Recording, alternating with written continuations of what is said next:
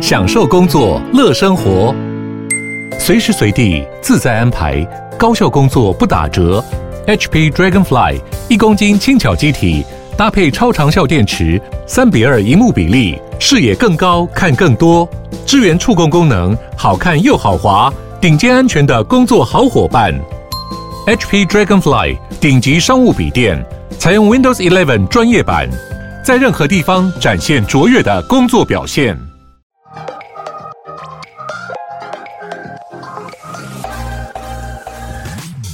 想了解经营电商的美感吗？让各界电商领域专家把最精华的实战经验说给你听。电商原来是这样，陪你一起创造巨额营收。大家好，我是林科威，我是一方。现在有很多潮牌鞋在市场上流通，但很难判断球鞋的真假。怎么样避免花了大钱反而买到假货？另外，在家里健身现在也是时下最热门的运动方式。有什么样的方式还有服务可以帮助到我们去打造专属的课表呢？今天我们邀请到的来宾是 Novel Ship 担任全球市场营运总监，还有 Her Fit 的共同创办人。他开始来跟我们分享潮流的球鞋、流行服饰、收藏品的市场。我们欢迎 Passion。Hello，大家好。Hello Passion。刚才念了一长串，我，有点累。对，好像在念嘻哈哦。对对对，对，对，对，好像在念什么 rap。好，对啊，Passion 这次又来到我们的节目来跟我们分享。上次大概是四年前了吧，是我们在虾皮的时候还在聊新媒体，嗯，就是虾皮如何是使用厂商对厂商的一个流量啊导流量到虾皮做营销做营业额这件事。那现在时隔四年之后再度来到科威，我刚刚就问科威说。欸哎、欸，你觉得你这个频道做的怎么样？那个 IG 社群经营的怎么样？他说：“哦，不怎么样，就还不错吧。”我想说：“哦，对啊，十几万，这是我的开场。”好，没关系。对，哎、欸，然后 Passion，那我想问一下，你为什么要跳出舒适圈啊？虾皮算是一个舒适圈吗？虾皮算是舒适圈吗？嗯，其实蛮多工作你做了差不多两年左右以上，嗯，你大概知道公司的一个营运状况，从第一季到第四季，那也对公司同事很熟悉。其实对于很多人来说，我觉得都相对是舒适圈。对，那如果继续待在这里面，其实也也是 OK 嘛。只是说，如果可以去挑战更高的领域，你的工作范畴更高的话，我会觉得其实试试看。反正你不是就是像现在这样，但试了失败，其实也是有一个新的尝试这样。那可以跟我们介绍一下你现在全新的一个身份吗？我是大概去年的时间加入 Novel Ship。那么 Novel Ship 是一个什么样的平台？因为其实它在台湾相对比较新，我们其实是在去年才进入到台湾。Novel Ship 等于就是那么炫的意思，等于说我们是在帮助所有想要变得很潮、变得很时尚的人。找到他想要的东西，那这建立在所有上面买的东西都是真品，因为我们有一整个团队去学了怎么去做真品的验证，所以只要有假货，因为厂之前有一些嗯新闻，可能是几千万的一个营业额，他卖出去某一个品牌的潮流鞋子，是，但之后发现哎、欸、全部是假货，那就我了解，其实官司到现在还打，因为没有人愿意去做这样的一个验证，所以总归来说，对我们来讲，我们是建立在一个百分之百正品。你今天在听 Podcast 的时候穿这个鞋子。你今天跟人家去约会，你跟人家去运动的时候穿不同的鞋款，你在家你想要放一个收藏品、一个潮流艺术品，都可以在我们的平台上面去买到。那因为很多东西是限量的，所以这些东西其实会是很多跨境的交易。所以我们基本上最大的营业额交易量是在跨境，台湾到澳洲、新加坡到纽西兰这样最大的一个跨境交易。嗯，那你在那边担任的角色是什么呢？在去年的时间，其实我主要是负责看整个台湾的市场，所以其实我是台湾前几号的员工，把整个台湾团队建立起来。那我们团队里面有非常像是负责产品的、营运的、负责管仓库的、行销业务等等，是这样一个团队。那在今年的时候，开始接了其他的国家市场，嗯、这七个国家市场包含新加坡、澳洲、纽西兰、马来西亚、台湾跟日本，对、嗯、这些市场会是一起看。嗯，诶、欸，那其他国家有有什么样的特别之处吗？就是相对于台湾来讲。嗯，其实蛮有趣的。在我接这个位置之前，因为其实你也知道，像比较嗯，我们是四五年的一个公司，对，嗯、所以它算是比较新创。虽然整体来说，我们多数投资人是来自于美国啊、新加坡啊等等的国际市场，没有错。那我们是一个新加坡公司，不过每个国家的人风土民情是非常不一样的。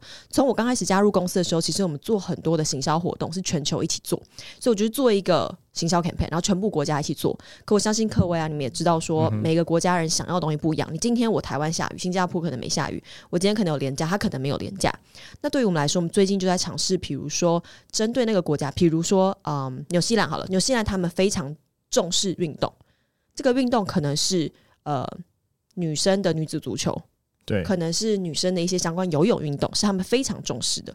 那可能像是澳洲，他们想要的 model，他们想要的看起来的风格是比较偏向哦，很轻松。很不一定要很潮流，可是它穿出来都是一个比较简单风，穿起来很舒服的一个感觉。那相较于台湾这几年我们很流行的比较像是街头风，比较像是嘻哈风，所以 Novel Ship 在台湾我们赞助的厂商，最近大家有看那个大嘻哈很红嘛？嗯，其实我们就是最大的角标。所以全部看这节目都会一直看到 Novel Ship 潮流交易平台的一个踪迹。那台湾也是篮球的风潮很盛行嘛，是。所以我们会走篮球，我们参助台新梦想家。除了他们的球队很优秀之外，他们的啦啦队还很辣。嗯，所以这是我们走的另外一个风格。诶、欸，那可以跟我们介绍一下，就是过去这些工作分别都在做什么吗？那有哪一段经验是让你成长比较多？过去从我出社会。本人小时候开始吗？可以啊，可以比较印象深刻的，对啊，比较印象深刻的，嗯、因为看起来就是职涯有有蛮多比较精彩的部分。嗯，比较精彩的部分，嗯，我现在是在做看行销、看业务这一块嘛。那在这边之前，我其实是在虾皮。那虾皮除了大家前阵子看到各式各样的新闻之外啊，其实，在虾皮，嗯，前三年左右，我们想要做的是一个新的媒体尝试，也就是说，把流量透过品牌的钱导到虾皮这边做业绩、做流量。相信各位其实也很了解。对。那这个团队跟这个新的商业模式生态圈其实是全新的，所以其实是在短时间半年内，从我原本是一号员工，就是一号员工，到建立起二十多人的一个团队。那这个中间的过程，其实很像是在内部创业，确实比较少公司可以让我们有这样的一个环境跟尝试。所以，其实我蛮鼓励年轻人三个点：一个就是，如果这公司愿意给你一些尝试的时候，很多时候我们当然会觉得很害怕，没试过。可是，如果你去试了，其实可能会有不一样的风景。第二个是，如果我们其实能够具有老板想要达到什么事情的事，有他的想法。很多时候，老板跟你交付一个事情，你可以想到他要的想法的时候，那个时候其实老板会更相信你。嗯哼。那我觉得第三个想要讲的是，如果有一些专案，其实确实有可能你比别人贡献还多的时候，不用害怕去。表达说，其实我有一个很好的想法，其实我有一个怎样的 plan，我可不可以跟你聊聊看？那这个时候，可能你就可以比其他同辈在做同一样事情的人更出头。因为其实，在电商里面或新创环境，他们很喜欢做一件事情，是同一个专案给不止一个人做，最后很像是生死争夺战。就像你看那些 top model，谁赢胜出来，不一定是说耍手段让你胜出，你可以用真正是你的实力来达到这样的一个手法。那除了虾皮这份工作之外，你之前还有做哪些工作呢？除了虾皮之外，在虾皮之前，我是在一个电商的 OTA，嗯，订房网站 Agoda，在之前是在法拉利。那我第一份工作是在做猎头，那时候是我二十二岁的时候。二十二岁做就做猎头，很厉害耶！二十二岁做猎头，我觉得蛮辛苦的，老实说。但短时间内，它可以让你认识到三百六十度各式各样领域的环境的人。你可以在短时间内，真的像是。很小的一块海绵吸收到最扩张，因为其实二十二岁说真的，那时候我们也不知道什么是董事长，什么是总经理，什么是公司的一个状况，嗯，你也不知道什么是晶片。那时候我们刚开始学做晶片 Double E 这些东西，其实甚至我们还要去拆解那个个电脑长什么样子，然后透过像这样子的一个访谈，跟所有的人来了解说你每个工作做的内容是什么，这样之后你才可以去卖这个人，他可以把他你的生命、生活、家计交在你身上，帮你去帮他去谈工作。到最后，甚至是可以把工作跟信任交付在你身上，最后还要邀请这个人到那时候一零一的办公室来去做一个面试。所以，其实短时间内如果去做猎头，或者比较像是做简单来说陌生开发的这件事情，短时间可以让你培养脸皮比较厚、心脏比较大颗。嗯，对。其实到做什么事情，你不管你是做老板、做创业、做自媒体、做行销，都是一样，你要把你的故事讲出去，这是需要训练的。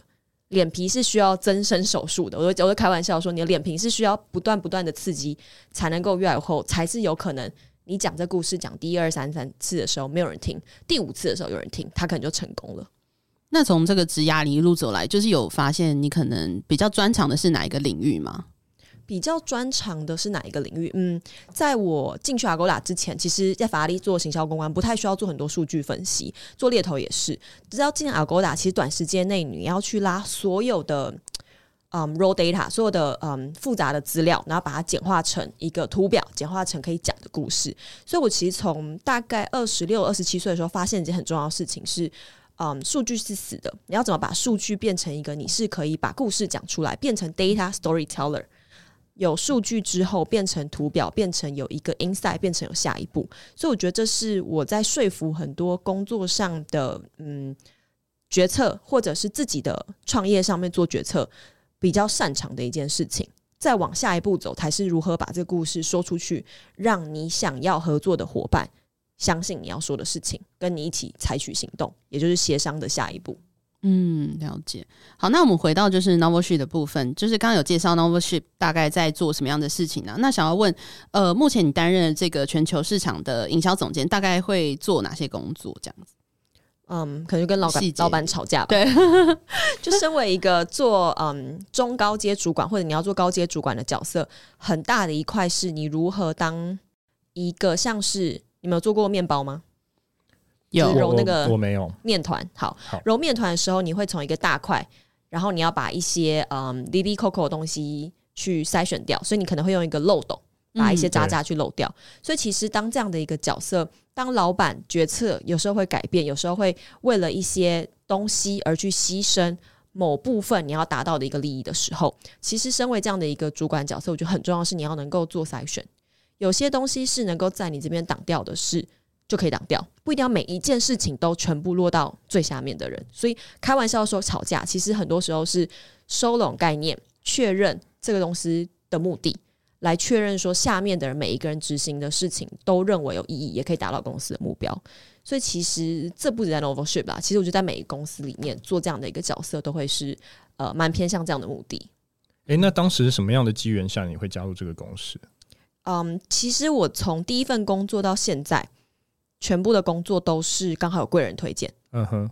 对，有时候讲起来好像很自以为，好像听起来蛮自以为、嗯。对，听起来好像是。不好意思哦，可能被网友骂。对，不是，就是说，如果你这样问我的话，确实是这样子。只是对，所以是等于说有天时地利人和，可能真的是有一些人出现，然后帮你去推的这个推了一把这样子。嗯，因为其实在，在嗯业界待久，其实大家都知道说很多事情是来自于口碑。对，那对，有一些人会说幸运分几种。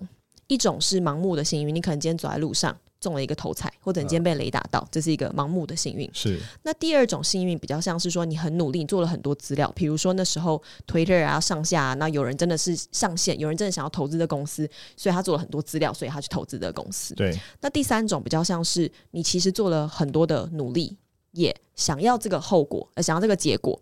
那同时间你很多的努力其实会创创造出口碑，那这些口碑。我认为可以让你走得很远，不一定是说这个东西好像现在是要拿出来吹嘘什么的。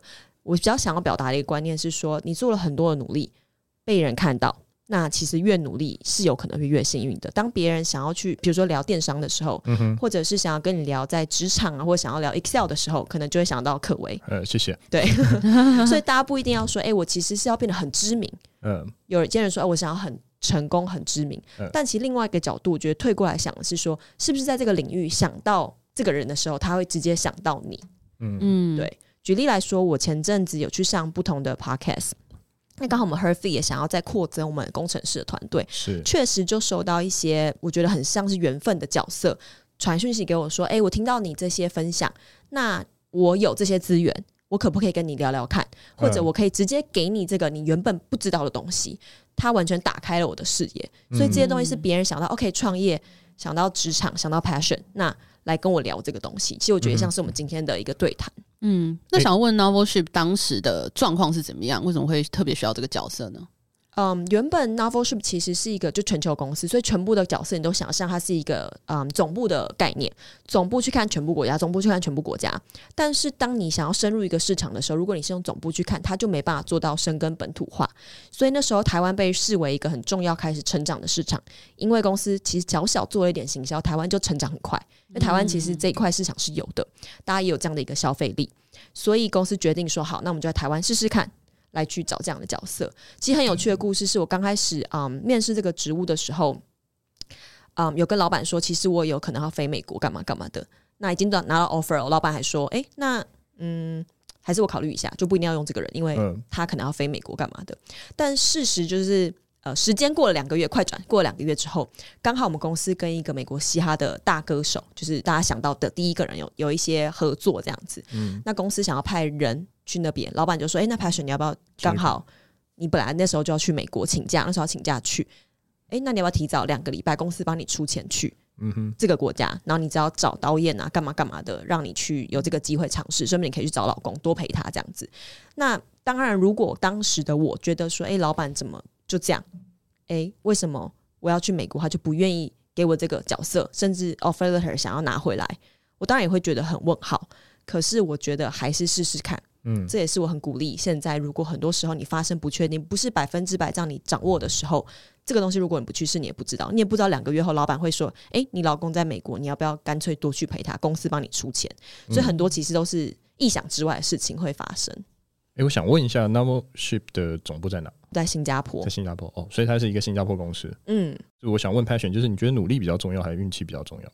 我觉得努力还是，就很像是大家在聊说，你觉得是。嗯，天赋比较重要还是努力比较重要？对，类似像这样的概概念。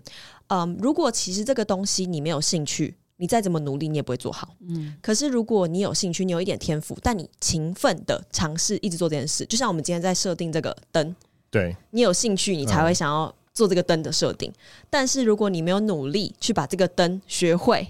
把这个 reels，大家以后可以观察 reels 的那个，对，可能会常常对，我们现在旁边就是有一个摄影，就是手机在拍摄 passion 这样子。对，因为 K 我有说，如果去上课，那就是努力的一块吧。那是不是就可以达到之后某些影片它的效果很好，是很幸运。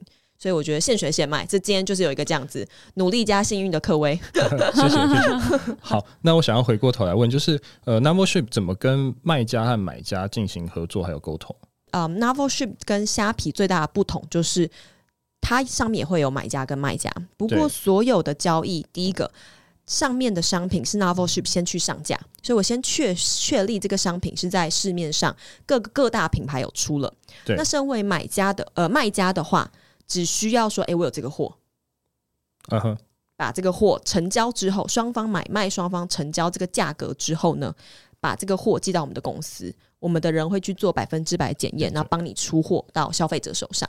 所以对于买家跟卖家来说，它的成交的里程是相对比较简单的。对，那也是建立在所有的商品是百分之百正货之上。那对于买家来说，有更有趣的点就是我们是有能够使用竞价机制。嗯，比如说这个商品现在呃前阵子出一些鞋子，比如说它原本是六千块，随便涨到两三万块。那你身为一个买家，你当然可以直接用那个两三万块的价格去买，因为球鞋很像是股票，嗯，对，它是像股票的机制，你要不要两万块买也 OK。好，那那我现在就想要挂一个价格，挂一万九千五，假设、嗯、这个价格挂在那之后，卖家会收到通知说，哎、欸，今天有这个鞋，你手上有货，两万你要不要卖？不要，一万九你要不要卖？那一万九如果卖的话，成交这个东西就是变成一个成交的交易。卖家把鞋子收到我们仓库去做完整的验验证之后，就会送到世界各地。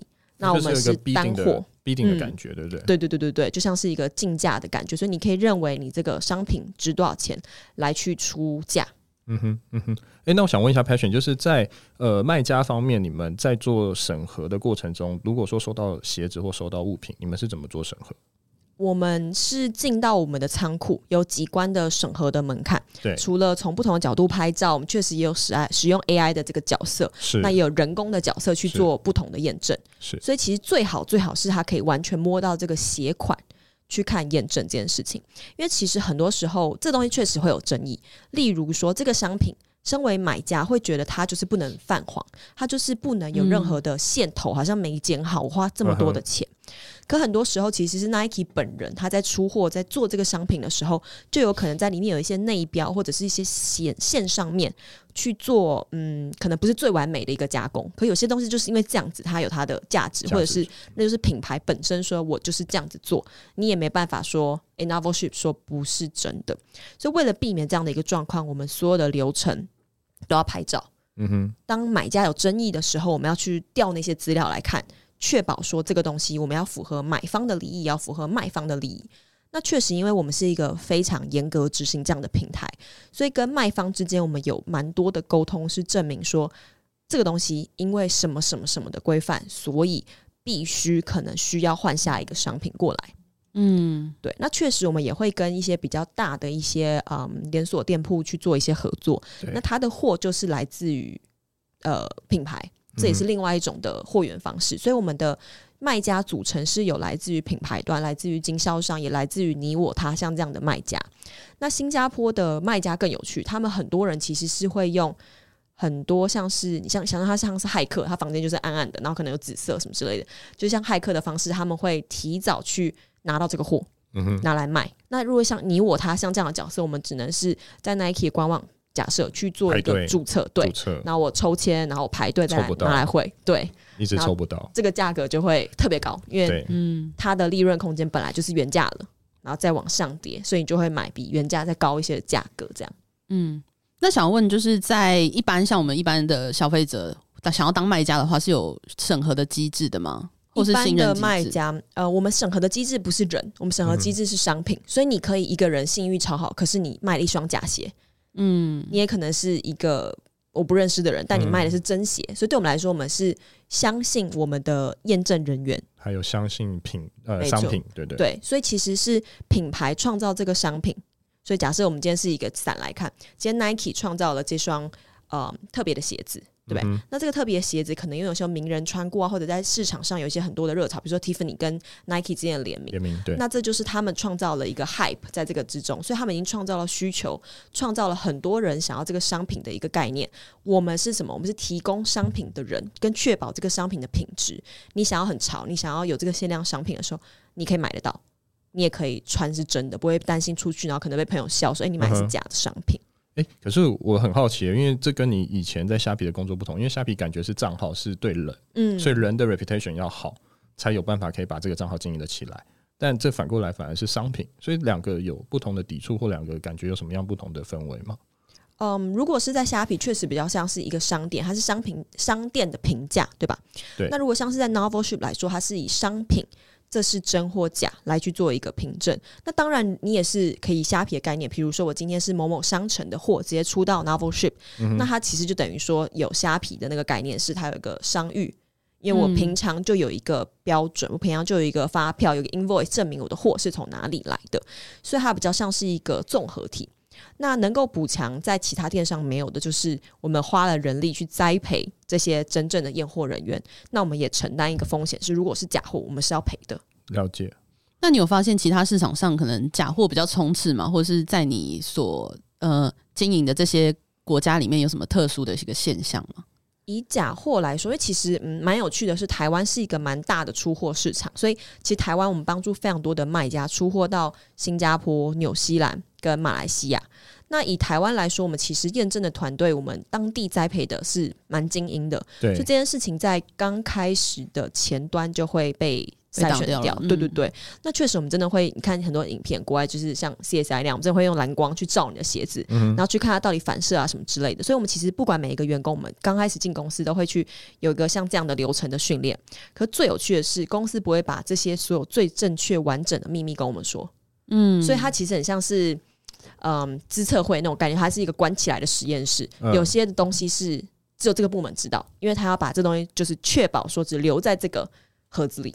对，嗯、所以你也不太知道要怎么去分辨。假如说一双大方向我是可以看得出来，可是每一个商品或每一个季度其实都会一直变，所以它有不同的所谓的辨识标准。对，就是会有一些你可能就像你去买，假设是 Hermes 的包或者 Chanel 的包。嗯，像我这去土耳其就看很多像这样的包，他们做到是，他会把皮放在你旁边，说这一片皮皮皮皮是怎样，什么颜色，最新的 Chanel 色是怎么什么什么的，做到这么像真的。所以其实我们的人某个程度上也是要进到像这样的工厂去学，嗯、说哎、欸，最近的皮是怎么样，那最近的车线方式是怎么样，其实才可以真的去杜绝那些工厂的人可能学的比我们更快。嗯哼，嗯哼，哎、欸，那我想问一下 Passion，就是不同国家的市场有什么样不同的消费行为吗？不同国家以嗯亚洲跟东南亚洲东南亚跟纽西兰呃什么澳洲其实就非常的不一样。嗯，以 model 来说，脸孔或穿着就非常的不一样。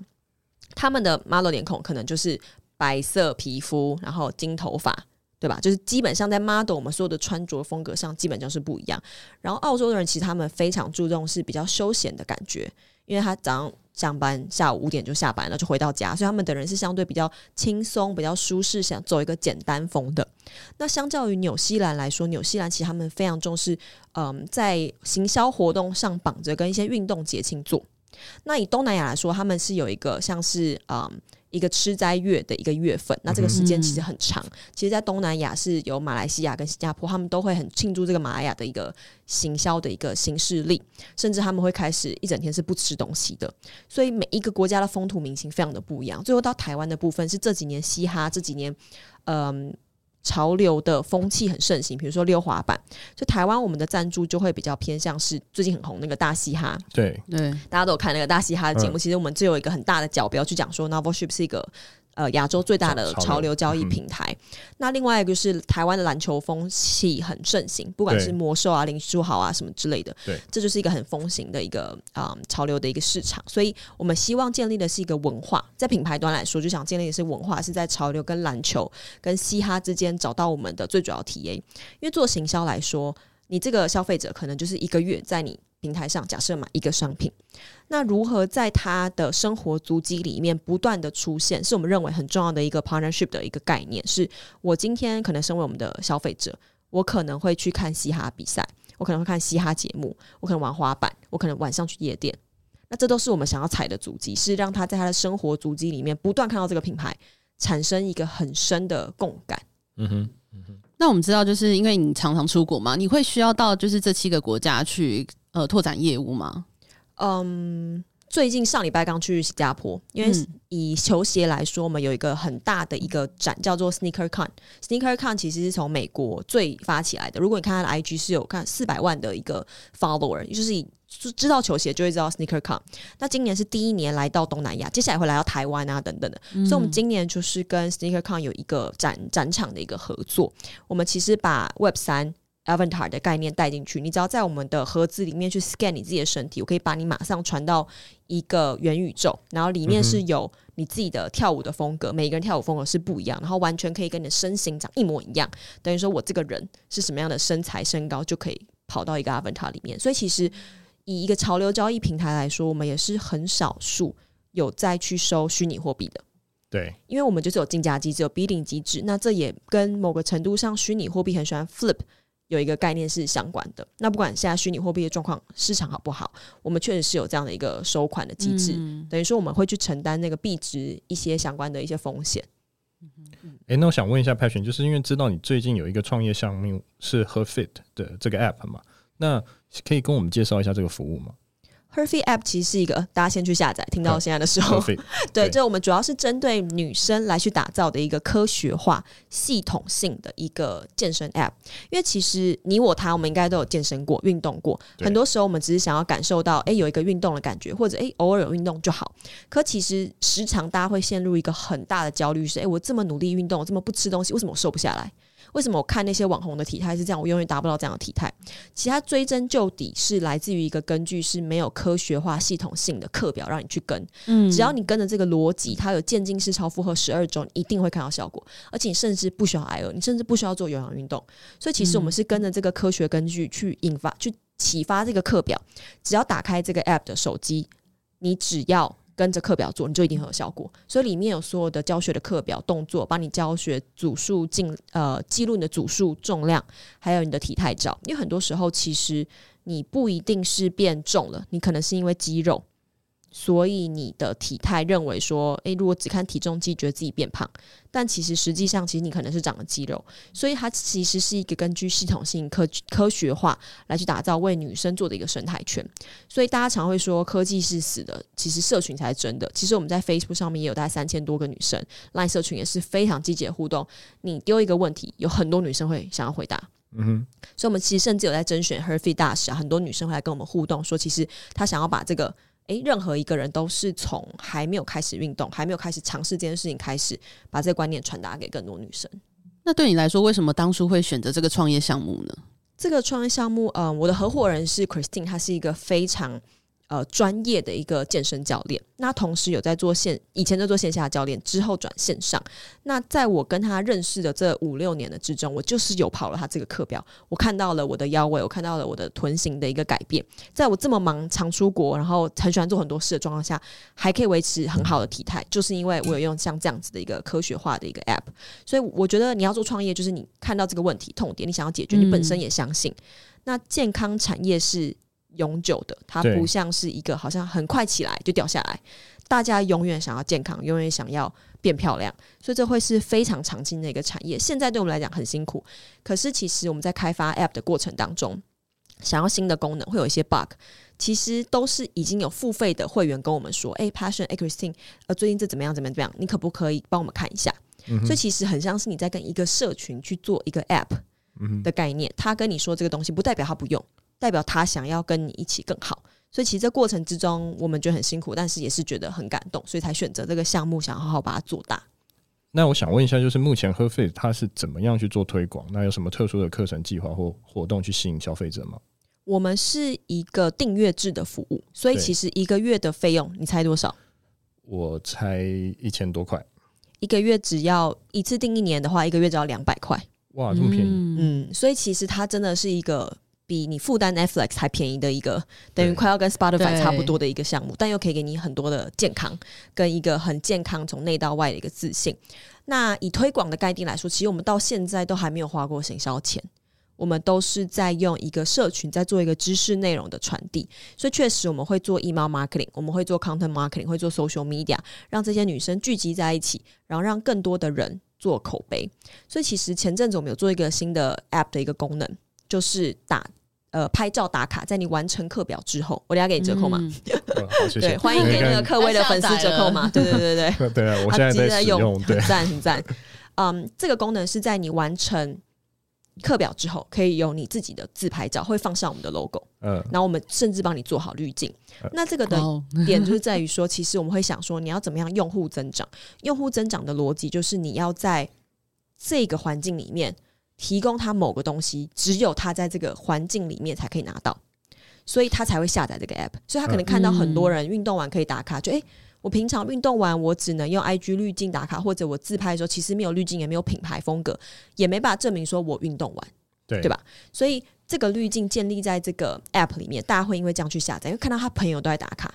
所以我们其实最近听到一些朋友啊，或者一些媒体说，诶、欸，我朋友身身边也有用，他就是有看到，因为有这些人打卡。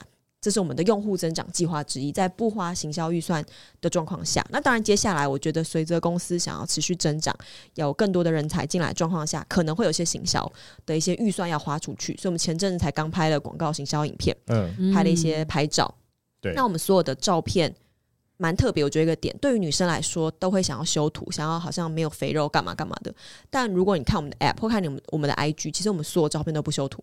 就你看那所有在 App 里面的照片，都是完全不修图。如果你身体因为一些转换或转动作，会有一些小肥肉，那都是很正常的，不代表说一个完美的 App 可以创造你完美的身材。因为我们人、嗯、人的身材本来就不可能是永远很完美。嗯。那想问，刚刚有提到说，现在目前 her face 是有点辛苦的状况，那大概是有遇到什么样的问题或者是挫折吗？最大的问题是因为我们本身都不是做科技背景的，但我们其实做的是一个科技产品。嗯嗯，所以嗯，这是我们在所有的过程当中最辛苦的一块。那因为我们的工程师其实多数都是讲英文的，嗯、所以其实我本人在去做这个 app 的当中，我其实是负责产品开发、行销到 UI UX 设计、产品设计开发都要做。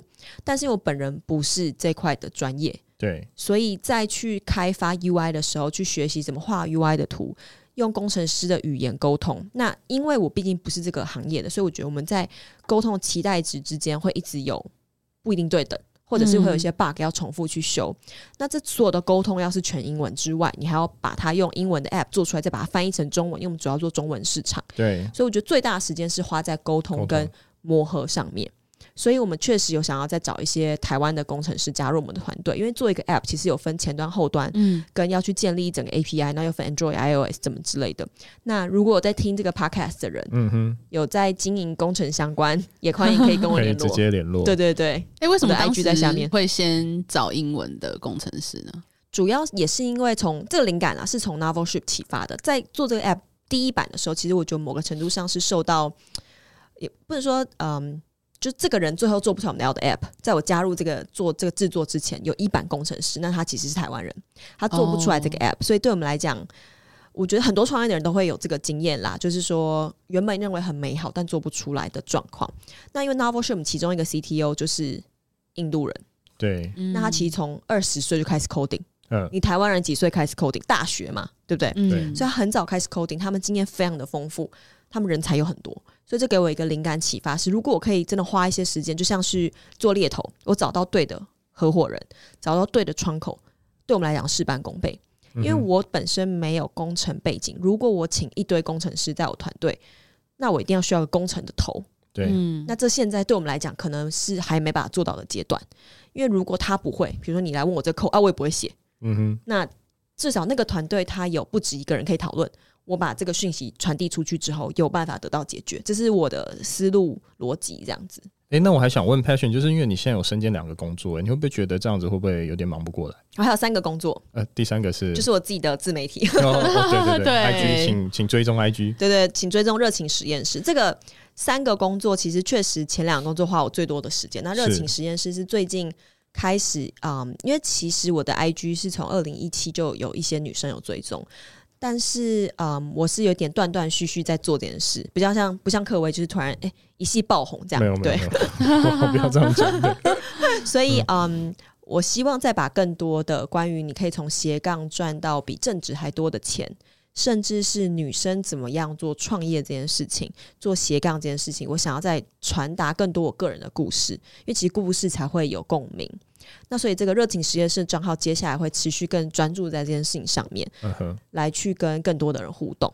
那回答你的问题的话，嗯，确实这三个工作我每一个礼拜都要去 review 我的嗯工作的时间，然后有没有达到我要的目标。嗯哼，所以其实我会用不同的工具可以推荐给大家，可以不同的工具来去达到我要的效果。那我已经研发出我觉得我本人认为最好的黄金工程师使用不同的工具。那我想问一下 Passion，就是因为我觉得创业就是要尝试嘛。因为刚刚有看到你，你有讲说你，假如说你要尝试设计 App，你就会找到印度的工程师等等的。你觉得你要怎么样建议听众说，假如说他真的想创业，他要怎么去做？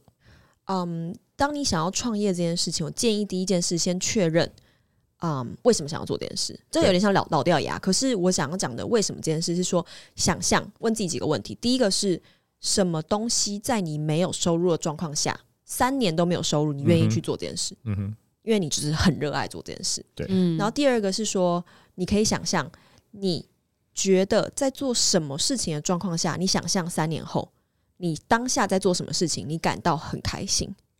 嗯，那这个创业是不是能够让你达到这个目的？有些人可能觉得，我想要在世界各地工作，我想要带一个电脑都可以工作，这是很多大家想要的的一个梦想。那这个创业是不是有可能带你走到那边？然后最后一个是第三个点是什么样的创业？我觉得要先从中来推到头，以终为始。当你想要做这个创业，你是想要做一个有投资人、有不同股东股份成分在里面，它因为有很多的资金可以快速增长的一个产业的创业，还是你觉得它是一个小经营？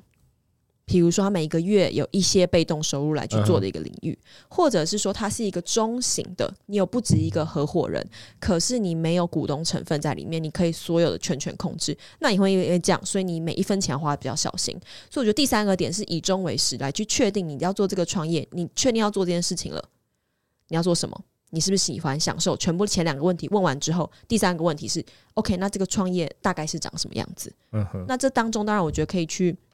找各种资料，问各种的同事，所以最后这个东西还是回归到自己，是你闭上眼睛，摸着自己的心说：“诶，我觉得对我来讲，什么是对的，什么是不想做的，什么是我真正想要的。”其实我觉得我们自己都是有答案的，只是很多时候，你看一直滑 IG，看一堆人都在分享知识，一堆人都在分享他认为什么是对的观念。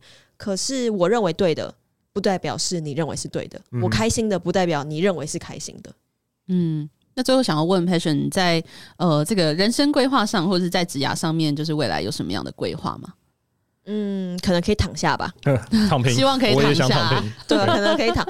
我最近就真的蛮在想这个问题，是我认为怎么样的生活是理想生活？对，我觉得是你可以，嗯，早上打开眼睛，在你想要开始工作的时间内开始工作，你想要开始去冲浪，你想要去运动，你想要去 party 的时候就可以。可是。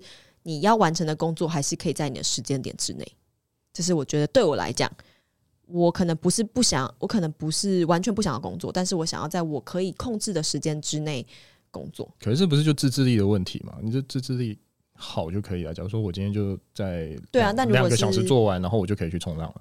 对，如果你是做自媒体，你可能是自己是老板，嗯、有可能是这样。可你有老板的时候，你有团队，嗯，哦懂。对，科威，我可以给你开一个下午一点的会吗？你就不能去冲浪了。嗯嗯，对，所以这是一个平衡点，是说有些时候会尽量把所有的会议排在某些天，让它最集中。嗯，然后其他天的时候，让我可以专注在做策略、做规划这件事情上面。所以每一个礼拜我都会自己去 review，去回顾我这个礼拜花什么时间在什么事情上面。我觉得这礼拜什么事情是可以下礼拜做得更好。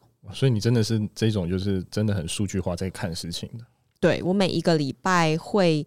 呃，流程是这样：第一个，我会先去有一个一年的规划，一年的规划它可能会分 vision，它可能会分你想要达到的目标，最后会有一个 outcome。因为你有些东西是很虚幻的，我想要很快乐，那那是什么？嗯、对，那这个东西会转化成实际达到的 outcome 目标，那会有数字。嗯哼，那这个再往下落，就会到每一个月。那每一个月你会有一个，比如说十个清单是你想要达成的。对，那再对到每一个礼拜。那每个礼拜都会调整，像我每天一定要做瑜伽、健身要几次，这都是一个固定的形式，会加在一起。再来呢，会用 Aki Flow，我非常推荐这个东西。希望我有的折扣码，如果有折扣码，我等下附上来。好，我问一下 Aki Flow 我有没有？它是一个能够把你的时间去，诶、欸，这一集我觉得可以剪成 Reels。好，Aki Flow 是一个能够可以把你所有的时间去做不同的系统整合。意思是说，比如说我喜欢用 Notion，你喜欢用 To Do List 去把所有的。嗯，规划放在上面，可是它有个最大的痛点，就在于说你只能在那个环境里面去规划，它不能跟你的，比如说我习惯用 Google Calendar 去做一个记录，它不会跟你的 Google Calendar 串在一起。嗯，我只能把我今天，比如说五个会议，然后还有其他五个要做的事情，它会分别出现在不同的环境里面。可是 Archiflow 这个东西它超神，它可以把 Google 形式力东西本来就维持在上面，然后可以把我三个我三个 email account 都会有会议，都把它放在里面。之外呢，我可以把我 to do list 会把我的 Notion 的 to do list 里面的这个 database 放到里面。所以我今天比如说决定工作二十个小时，二十个小时除了会议之外，其他的时间它要怎么样被我的 to do list 填满？它可以全部 sync 在一起，然后填做完之后打勾打勾，帮你算它的效率。所以你可以看今天最大的目标是什么，你花多少时间，它会帮你做一个效率的统整。你的 email 也可以把它 sync 到里面，哪些是你还没有解决完的？这是我目前目前用了这么多效率工具，我觉得最好用的一个。我甚至爱到就是他有时候 sync 做的不好，还会写信给工程师说：“哎、欸，你那个 Notion 跟那个反过来 sync 的那个 效率不好。”工程师还回我，然后说：“你可以录影吗？就中间来回调整。”真的过三天就变我要的样子，哇哦！好，没关系，可不可以来夜配？不好意思，我们会需要夜配，就是大家都需要外国的厂商，他应该不会需要你的夜配。Sponsor OK，对，他是一个，他没有在做台湾市场，对对对对对，开玩笑。好，没关系。好，那今天非常高兴邀请到 Passion 来到现场来跟我们分享，不管是 Numbership 还有 Herfit 的一些创办经验，我们谢谢他，谢谢，谢谢，拜拜，拜拜。